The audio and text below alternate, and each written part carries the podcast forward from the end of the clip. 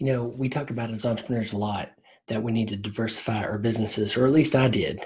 I always wanted to try to diversify our businesses, whether that was our customer set, product set, um, to to have backup plans and things like that. Now, I believe in this last year or two of my life, after I built a business for a decade, sold it, and then eventually left the team, is in the company, is that I think we need to, as entrepreneurs, diversify our identity. Key. So for years, I'd say I don't have hobbies. My hobby is the business, and the hobbies that I might have attributed to that help the business. And but that that wasn't great once I sold the business. So for 10 years, 10 plus years, I was CEO, I was founder of this business called iThemes. And once I sold, once I left the company, uh, I was at, without that identity.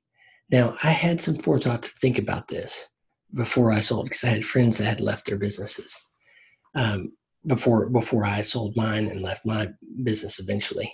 But I didn't give proper due and time to diversifying my identity.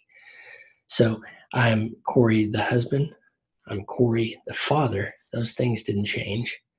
Um, but that one big one, the thing I identify for my professional uh, career, the founder CEO part, disappeared overnight.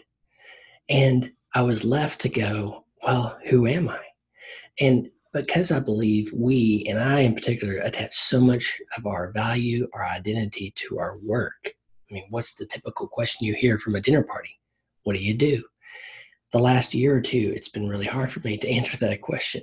I've stuttered. I've, uh, uh, uh, I do, you know, this now. Now I say I'm, I'm a consultant. It's been a, it's been a journey, but that typical thing. Why? Because it's all tied back to our identity.